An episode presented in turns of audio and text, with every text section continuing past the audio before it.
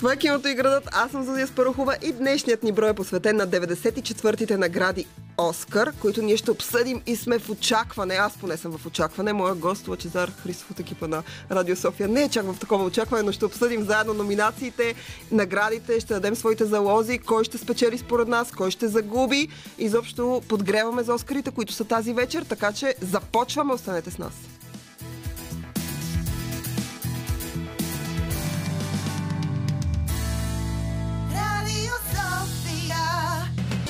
Киното и градът. Киното и градът.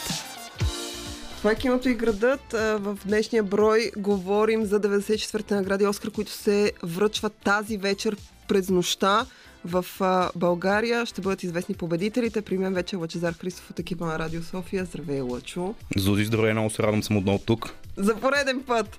Обсъждаме наградите Оскар и аз така искам да минем през основните категории с теб. Да говорим за нашите фаворити, за нещата, които са ни харесали, които не са ни харесали и да направим нещо като залози, т.е. да ми кажеш кой според теб ще спечели и да се обзаложим на нещо и в крайна сметка който от нас познае ще, смисъл на какво се обзаложим на шоколад. Нещо, да. Ще измислиме нещо. Аз, освен че се радвам, че съм тук, радвам се, че ще говорим за Оскарите, въпреки че не искам да започна много хейтърски този бой. Не започни го, моля. Трябва да призная, че в последните години, според мен, тази церемония леко поддевалвира и ако съм имал като по-млад някакви сантименти около сезона на Оскарите, действително любимите филми, едно такова вълнение, кой ще спечели, дали твой любимец няма да вземе най-накрая. Дълги години Леонардо го чакаха да вземе прословутия си Оскар за Ди Каприо, говоря, в случай, че някой се чуди кой е Леонардо. Аз между другото скачах в къщния диван, когато той го взе, бях много щастлива. Ами позакъсня и неговия Оскар, но като цяло това сме си го говорили с тебе и друг път и извън ефир, че тази церемония малко придоби този лек сегмент и елемент на това да бъде от всеки, за всеки по нещо. Буквално увеличиха и филмите в последните години.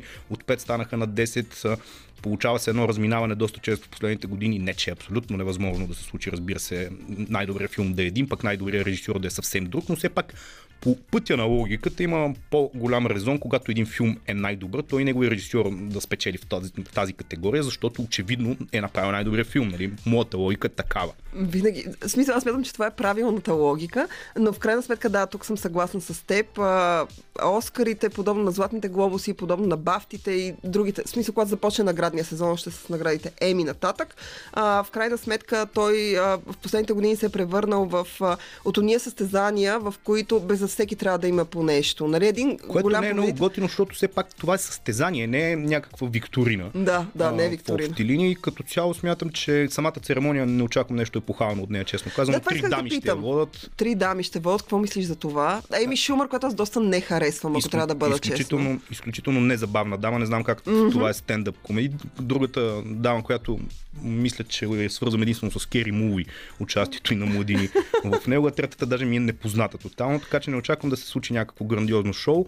Като цяло смятам, че церемонията за Оскарите винаги е била малко по-стерилна, ако сравним примерно с Златните глобуси. Човек като Рики Джервейс е абсолютно невъзможно да изводи церемонията на Оскарите, докато 5 пъти мисля, че води за Златен глобус. Даже веднъж се пошегува, че го канят за Златните глобуси, че понеже церемонията там е малко по- сравни като разликата между Кейт Мидълтън и Ким Кардашиан. Едната е малко по-шумна, по-пияна и по-лесно да се купи. Това са Златните глобуси според него.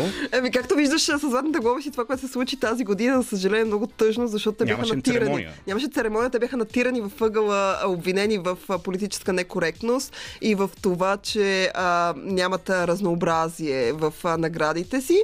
И те обещаха да имат повече разнообразие, но в крайна сметка Златните глобуси се дават от международната преса, Оскарите се дава от академията. Академията е известна с това, че е доста консервативна. Аз също нямам големи очаквания за церемонията. Миналата година тя беше много жалка. Всъщност последната хубава церемония, която съм гледала, беше водена от Ellen DeGeneres и оттам насетне, всъщност рейтинга на Оскарите започна стремглаво да пада.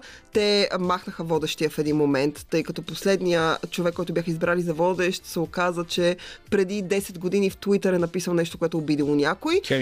Кевин Харт, точно така.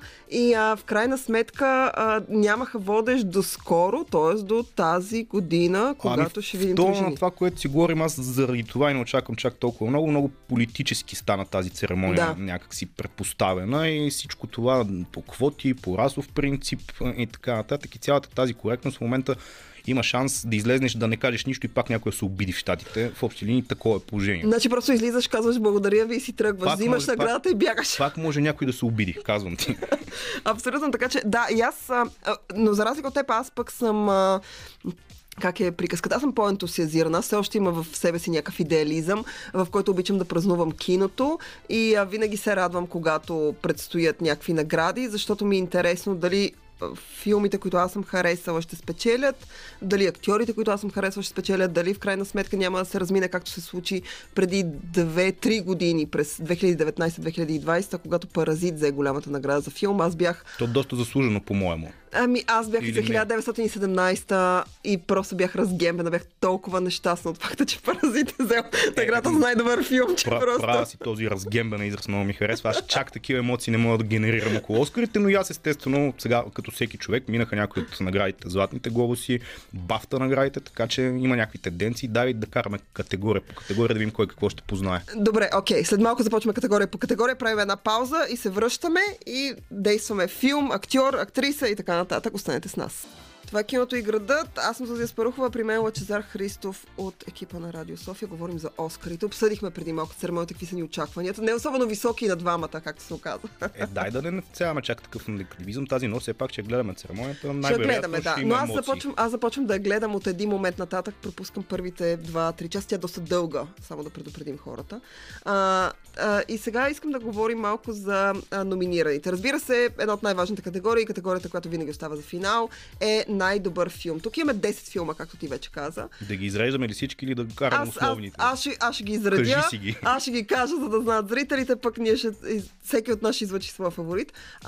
Кода е един филм, който е дело на Apple и е за превежда като дете на глухи родители. Don't Look Up, филма на Адам Маккей, Ликориш пица, Пол Томас Андерсън, Белфаст, Дюн, Drive My Car, японски филм, който е номиниран подобно на Паразит и в категория чуждоязично кино. Методът Уилямс или Кинг Ричард, Силата на кучето, Уестсайдска история и Nightmare Alley на Дел Торо, Улица на кошмарите. Искам да те питам, от тези 10 филма имаш ли фаворит? Кой смяташ, ще спечели, заслужено ли е и кой би махнал, ако можеше? Не бих махнал. Аз не съм от хората, които обичат да махат някакви неща. Просто не знам защо категорията беше раздута до 10, но щом така са го решили. Нека да има повече номинирани или да се радват хората, както се казва. Мога да кажа кой е мой фаворит.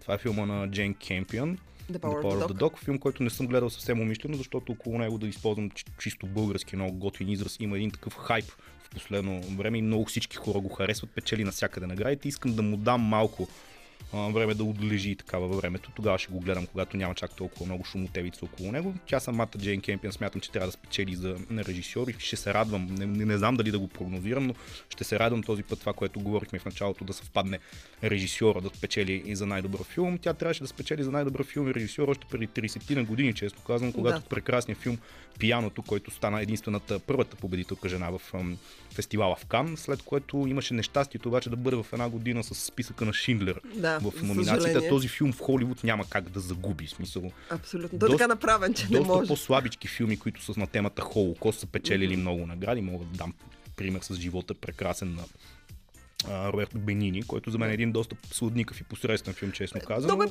приятен за гледане. Айде, аз така имам сантимент към него, защото го гледах на късни години. В смисъл вече дърта го гледах, а не така в младежкия си вид. Аз така го гледах много обременен, вече бях изгледал твърде много филми, имах супер много претенции, така че затова не ми хареса, може би, чак толкова много, но списъка на Шиндер, да си кажем, си е хубав филм. Да. Тъй, че този филм в Холивуд няма как да загуби по принцип и отне възможността Пияното да спечели един съвсем заслужен Оскар, както и самата му режисьорка, която аз доста харесвам като жена режисьорка. Даже сега в момента, ако се позамисля работещите в момента дами в сферата, сега в контекста на дамите в изкуството и като цяло Оскарите са си били тема винаги дискутирана, дава ли им се достатъчно шанс и така нататък. И ясно е, че през годините професията е била по-сегментирана и айде да я наречем дори как да я нарека, дамите не им се е дало толкова шанс, да не използвам тежки изрази. Да, в смисъл така доминирано е повече от мъже, дали умишлено е това сексизъм, или не. Сексизъм да не казвам, но няма нужда от сексизъм. Може би е имало, сега не мога да кажа, но ако Джейн Кампион тази година вземе наградата, както и аз предвиждам, че това ще се случи, защото до този момент тя е така се позиционирала като ясния победител, както The Power of the Dog, така и тя. Тя ще бъде всъщност четвъртата или петата жена, която печели награда, мисля, че четвърта след Клой Жао, и която спечели миналата година за Номадленд. Бившата жена на... Бившата жена Джеймс Камерон, точно така. Катрин Бигало, която... Не, няма никакъв проблем, в смисъл, тя е бившата жена на Джеймс Камерон. И само искам да кажа, че в най-добър режисьор имаме отново Кенет Брана, Пол Томас Андерсън, Рюсюке Хамагучи за Drive My Car и Стивен Спилбърг. Аз се чудех дали всъщност, защото като говорим за режисьори за филм, се чудех дали Drive My Car, който от както се появи на фестивал, всъщност хората започнаха да говорят за него. Аз не съм го гледал, знам това, което съм чул, че е доста фестивален филм. Много фестивален. Идеята му е да е за по-обрана, така в кавички, да кажем, елитарна аудитория, а не за масова шир потреба. Две неща за филми, които съм гледал, искам да кажа, които не смятам, че ще спечелят. Много интересно, между другото, 30 години по-късно пак Джейн Кемпион и Стивен Спилбърг се появяват в една категория с филми. Но този път тя ще го бие. Искам да кажа две хубави думи за него, между другото, въпреки че той не ми е най-любимия режисьор. Не харесвам и позата. Има една много арт поза, хората, които харесват Спилбърг, ги заклемяват като най-големите мейнстрим фенове. Естествено, човек, който съм отраснал с филмите му, имам много любими негови филми. Спилбърг е майстор. Аз не съм фен, казвал съм ти друг път, на мюзикъла. Имам много голям проблем с това да гледам мюзикли. За мен те са различен жанр. Нещо, не е кино точно. Уестсайдска история е ремейк, естествено. Мене ми хареса доста. Смятам, че е много силно вложил сърце в него и това е най-малко генеричният му филм в последните 15-20 години. В последно време ми се струва, че малко така на ангро ги прави той филмите, просто с идеята да бъде поредния, без много сърце. Тук е вложил доста, личи си, че е фен на оригинала, личи си, че като цяло се опитва. Тя историята е доста така политически добре развиваща се в днешно време. Даже предния филм, стария от 61 година, обвинявам в това, че всички са бели актьори. Да. Докато историята е друга. И това е много в контекста и на времето, в което живеем като тема, така че съм леко изненадан, че този филм не се котира толкова добре. Да, той не направи изобщо никакви пари, нещо мюзикъла не се. Той не се котира и в бокс офиса, но повечето така в наградния сезон хората харесват Академия и прочее, те харесват мюзикъли, но някакси не ги награждават толкова често, колкото според мен някои мюзикъли заслужават. Аз тук съм съгласна с теб.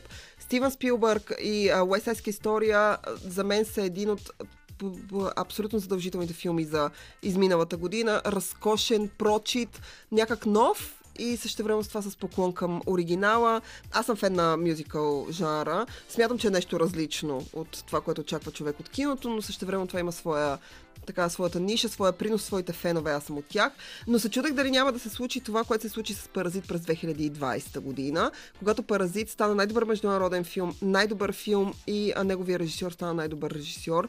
И в крайна сметка аз преди това 1917 обираше всички награди и в един момент на наградите Оскар те казаха Паразит и аз останах зашеметена. Аз лично не очаквам за японски филм да се случи такова нещо. Другите два филма, които съвсем накратко, за един сме говорили много дълго в това студио. Филма е мащабен, филма е много голям като замисъл и проект. Филма, може би, ако за музика после ще говорим, Ханс Симер, според мен композитор, който в последните години също доста е зациклил и прави абсолютно еднотипни музикални произведения, но този филм се е получил като цяло. Няма как да догони музиката на Брайан Ино от оригинала, но филма е мащабен и ако това действително като тези има още няколко части, може би последната, втора, трета, която се падне там, тя ще обере повече Оскар. Тук очаквам да вземем в някои от техническите категории Оскар този филм. И другия е методът Уилямс, който на български е така преведен.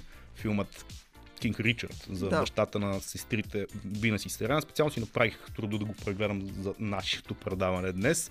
Аз имам крайно негативно мнение за двете сестри, за техния път в спорта, цялостната комерциализация, която Серена особено направи. Двете безспорно са явления в света на тениса. Най-големия парадокс е, може би, че един от най-елитарните аристократични спортове, където там, за да го тренираш като дете, да не изпадна в спортна тематика, но е доста скъп спорт и буквално богати деца го играят по цял свят и винаги е било така. Те пречупват това нещо, две момичета от Комптън, от гетото, баща им така интересен характер изгради Уил Смит. Аз съм надявам да му дадат Оскар, честно казано. Абсолютно, той смятам, че заслужава, но след малко ще говорим за актьорите. Искаш ли след малко? Окей, след малко правим една пауза и продължаваме с актьорските категории. Това е киното и градът. Аз съм Зодия Спарухова, при мен е Лъчезар Христов от екипа на Радио София. Заедно говорим за наградите Оскар, които тази вечер се връчват за 94-ти път. Аз съм етосезирана, Лъчо, не чак толкова, но аз винаги се радвам. Почна буквално да влизаш в духа на церемонията. Абсолютно, и сега тук ще се разтанцувам. Те нали винаги имат танцови номера, ще се разтанцувам.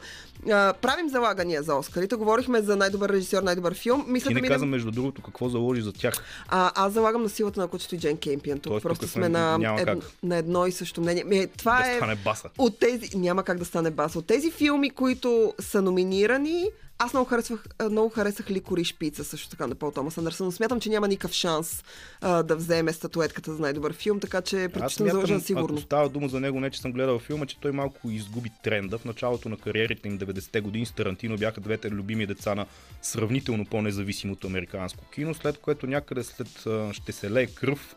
Mm-hmm. Пол Томас Андерсън малко поизлезна от спектъра. Самият той се опитва да прави хем по-авторски проекти, които до някъде по-моему остават малко недоразбрани и малко под радара, както се казва. Най-много да му дадат за сценарий, както традиционно даваха на Тарантино. Да, горкият Тарантино, да. Писател. Да, се една писател. Кой какво печели, той си взимаше за сценарий. Човека пише, поне написа книга. В този смисъл. Нали, поне това може да радва хората. Но когато говорим за актьорската категория, най-добър актьор ние вече говорихме за Уил Смит, който до този момент обира всички награди. Той е номиниран заедно с Андрю Гарфилд за Тик-Тик-Бум, Бенедикт Къмбърбач за The Power of the Dog, Дензел Вашингтон за трагедията на Макбет и Хавиер Бардем за Бин де Рикардос. Разбира се, Уил Смит е сочен като фаворит в тази категория. Аз също залагам на него. Той си има история. Даже дълго време беше сърдит по едно време на академията, че не му бяха дали. Имаше едно движение, прекалено белите Оскари, той беше водач на това движение, заедно с жена си. За него не искам да говоря. Този път ще се ядосам. Нека да си говорим. Аз се бях ядосала тогава. За кино. Уил Смит е един от любимите ми актьори от детските ми години. Винаги ще го свързвам с онзи приятен сериал свежия принц от Бел-Ер, който вървеше в средата на 90-те години по БНТ. След това и многото му касови роли от типа на Лоши момчета, Мъже в черно, Деня на независимостта и така нататък и така нататък. Беше номиниран за превъплъщението си в ролята на Мохамед Али, тогава не спечели. И мисля, че парадоксално, когато той обяви, че не са го избрали за това, защото е чернокож. Всъщност същата категория тази година спечели Форест Уитъкър, така че не мога да разбера какво се случва в неговата глава. В смисъл, това е като вид с по-тъмнозелените. Аз винаги съм смятал, че на него му се отдават по-лековатите роли, честно казано, което малко или много играе себе си, като готин пич, леко небрежен и така нататък. По-драматичните му роли на мен са ми по-странни, да не кажа слаби, но мисля, да го възприемеш, може би, в този образ. Сигурно. Да. Мисля, че тази година ще спечели и на него залагам. Тук предполагам, че ще заложиш на Къмбърбач, така че имаме... Аз залагам на Къмбърбач, въпреки че в тази категория другия ми фаворит е Дензел Вашингтон. Много хора не харесаха трагедията на Макбет на Джоел Коен. Аз съм от тези обаче, които бяха впечатлени не само визуално от този филм. Надявам се, той няма много номинации, но се надявам за операторска работа, той абсолютно заслужава. Изключително майсторски заснет филм и колкото и да е странно за мнозина, Дензел Вашингтон просто седи много добре в ролята на Макбет. Разбира се, филма не обхваща цялата пиеса, той е много съкратен, иначе трябваше да гледам филм, който не е 3 часа, е 6 часа, никой не иска това. Така че в крайна сметка аз препоръчвам трагедията на Макбет, но за най-добра актриса, аз примерно винаги, всяка година, във всяка категория имам някой, който ми се отличава много ярко. Бенедикт Къмбърбач за мен е фаворита тук, това е моя фаворит, и каза Уил Смит, но тази година в женската категория някакси, всички жени, които са номинирани, са ми някакси окей, но нищо вау. Без да искам да бъда груба. Имаме Джесика Частейн за очите на Тами Фей, Кристен Стюарт за Спенсър, Никол Кидман за Бин де Рикардос, Оливия Колман за Непознатата дъщеря и очудващо Пенелопе Круз за Паралелни майки. Въпреки че филма на Педро Алмодовар някакси мина и замина, но Пенелопе Круз получи номинация за главна женска роля. На мен, аз тук споделям твой сантимент около женската категория тази година. Не мога да кажа безлични, има някои актриси, които харесвам от тези изброените, но тази година няма нещо, кой знае колко. Ти е толкова ярко впечатление. Смятам, че ще заложа на нещо нестандартно, дори напук на себе си, понеже не харесвам Кирстен Стюарт, но гледах филма и смятам, че се справя поносимо, така че бих заложил на нея. Между другото, тя беше сочена, поне доскоро, беше сочена за фаворит в тази категория, но тъй като не спечели в някои от другите, нали, те дават на продуцентите, сценаристи и прочие награди, не спечели някаква статуетка и сега така залозите се колебаят между нея и всъщност Джесика Частейн, която пък взе Златен глобус. Никол Кидман, аз не харесах Бинда Рикардо с един филм на Аран Соркин, който Аран Соркин пише добре, но някакси режисурата не му се получава. Моя фаворит тук е Оливия Колман, ако трябва да бъда честна. Не защото Непознатата дъщеря е най-добрата роля, която тя прави, тя вече има един Оскар за фаворитката. Просто защото Оливия Колман, откакто е влязла така в серия на силни роли, силни образи, интересни и различни, някак си на нея се получават много добре нещата. Изгубената Непознатата дъщеря, The Lost Daughter, на Маги Джиленхол, е много приятна адаптация по романа Елена Феранте. Аз съм най-големия антипочитател на Елена Феранте, така че нещо не и се кефя. Искаш да минем само през поддържащите така категории, леко да ги споменем. Киран Хайнц за Белфаст, разкошен. Джей Кей Симънс, Бинда Рикардо, Джеси Племънс, The Power of the Dog, Коди Смит-Макфи, The Power of the Dog и Трой Коцур за Кода. Аз тук, ако трябва да заложа, аз залагам на Коди Смит-Макфи. Това е моят фаворит. И аз бих заложил на него, въпреки че, както казах, не съм гледал филма, но понеже го обра всички награди, за тук просто трябва да човек... Той е човек, да е безумен, за да гласува за нещо друго и да заложи. Ами, всъщност, в бафтите и критиците, ако не се лъжа, дадоха на Трой Коцур, който е глухоням актьор, който играе в чудесния Кода, но Коди Смит-Макфи толкова добре така прави образа на психопата, че някакси аз също залагам на него. И за най-добро изпълнение на актриса в поддържаща роля е Адриана Дебос за Уестсайдска история, Онжаню Елис за Методът Уилямс, Джеси Бъкли за Непознатата дъщеря, Джуди Денч за Белфаст и Кирстен Дънст за Силата на кучето. Ако трябва да заложиш, на кой ще заложиш? Аз много харесвам Кирстен Дънст като цяло. Mm-hmm. Или, но да, харесвам я. Готина е. Мисля, че логиката на наградите, които са персонални за актьорско, ако Уил Смит спечели Оскар за най-добра мъжка роля в ролята си на бащата на сестрите, има логика и едното момиче изигра от дъщерите. Да се пресъща награда. Смисъл, ти ще си тук в политическа линия ще се движиш. Абсолютно. Смятам, че това ще стане. Само не казвам на какво играеме, кой като падне, какво носи. Ще го измислим след ефира. Ще направим залози тук. Сега ще запише тон режисьора, нашият тон режисьор Петър Пейков ще запише залозите и ще се знае, ще го има черно-бяло. Поне да знаем черно-бяло кой е победител накрая. Да, това ще го разберем в понеделник рано сутринта. Аз залагам на Ариана Дебос от Уестсайдска история, просто защото много харесах нейното изпълнение на Анита.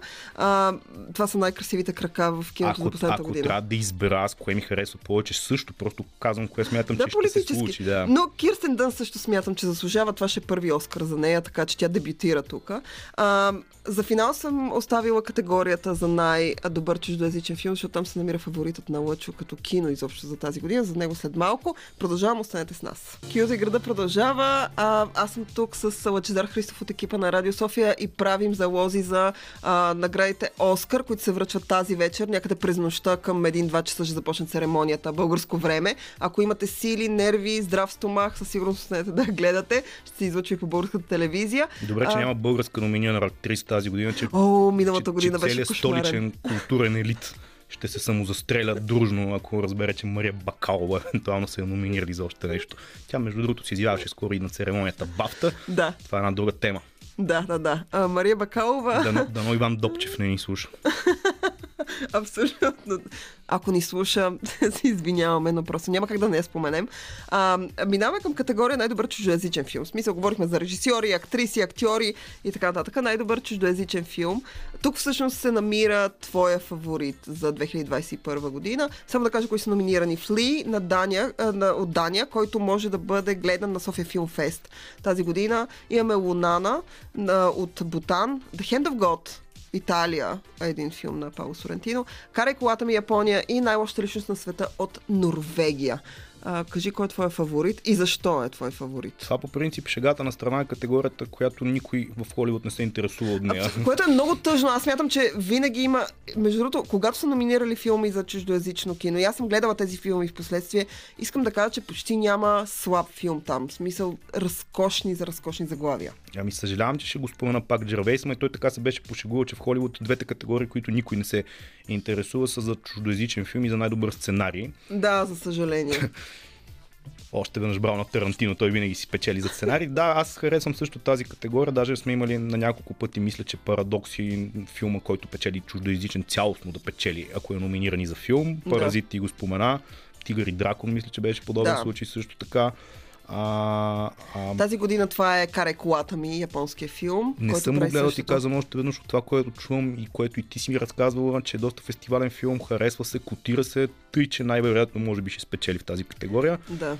Ще го прегледам със сигурност, аз обичам японско кино, в определено настроение трябва да съм да гледам, защото е по-специфично, не всеки ден мога да си пусна един 4-часов филм.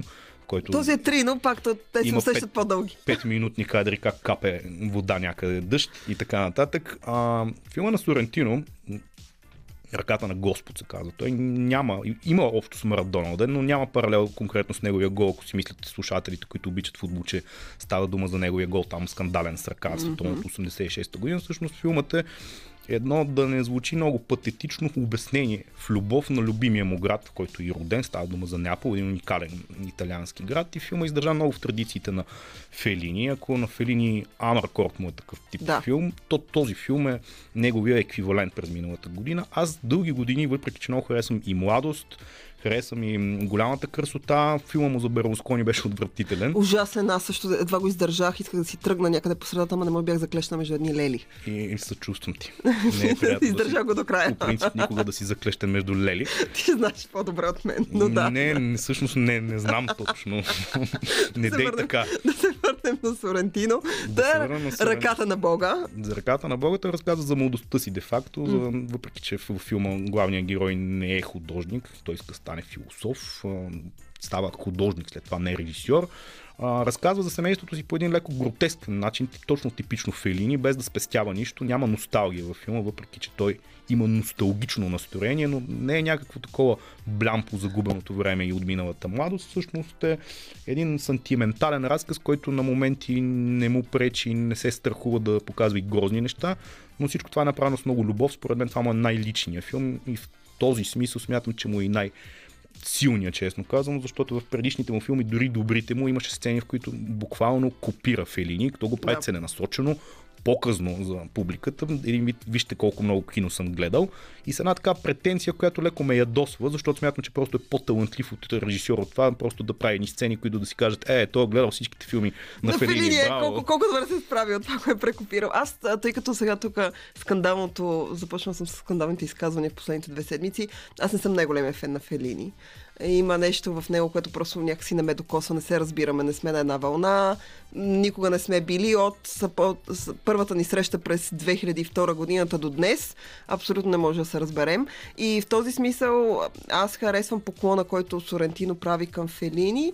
И ми харесва факта, че той надгражда. Тоест, онова, което аз не харесвам в Фелини, е много добре адаптирано от Сорентино и пренесено по един доста по-модерен начин в неговото кино. И Младост е моя любим филм на Сорентино, въпреки че 8,5, от който той има заемки. Не съм най-големия почитател на 8,5, но Младост го оценява много високо. Страшно, страшно много ми хареса. Великата красота е приятен, не съм най-големия фен. В смисъл, доста ми допадна. Той е долчевитата. Да, той е долчевитата, това е ясно. Филма за Берлускони, даже не искам да го коментирам. В първата си част, където имаше голи жени, така, пир за окото беше приятен, но там насред не изпадна в някаква философия. Това спасяваше филма. Да. Ако това голите жени. Да, голите жени спасяват филма. Окей, като за финал... в тази категория, кой е твоя фаворит? И изобщо, така да заключим темата, така последни думи за церемонията и какво очакваш от нея? Филма на Сорентино ми харесва, но очаквам да спечели японския, както казах, без да съм гледал, просто тренда очевидно е такъв. Филми на годината, които ми харесаха, мога да кажа, че Дюн е един от тях, въпреки че имам още очаквания от този филм, но аз там съм доста претенциозен, понеже съм фен и на книгата и като цяло имам сериозни очаквания. Дано продълженията Дени Вилньов смятам, че ще ги развие и надгради дори. И това си моите очаквания. Стискам палци.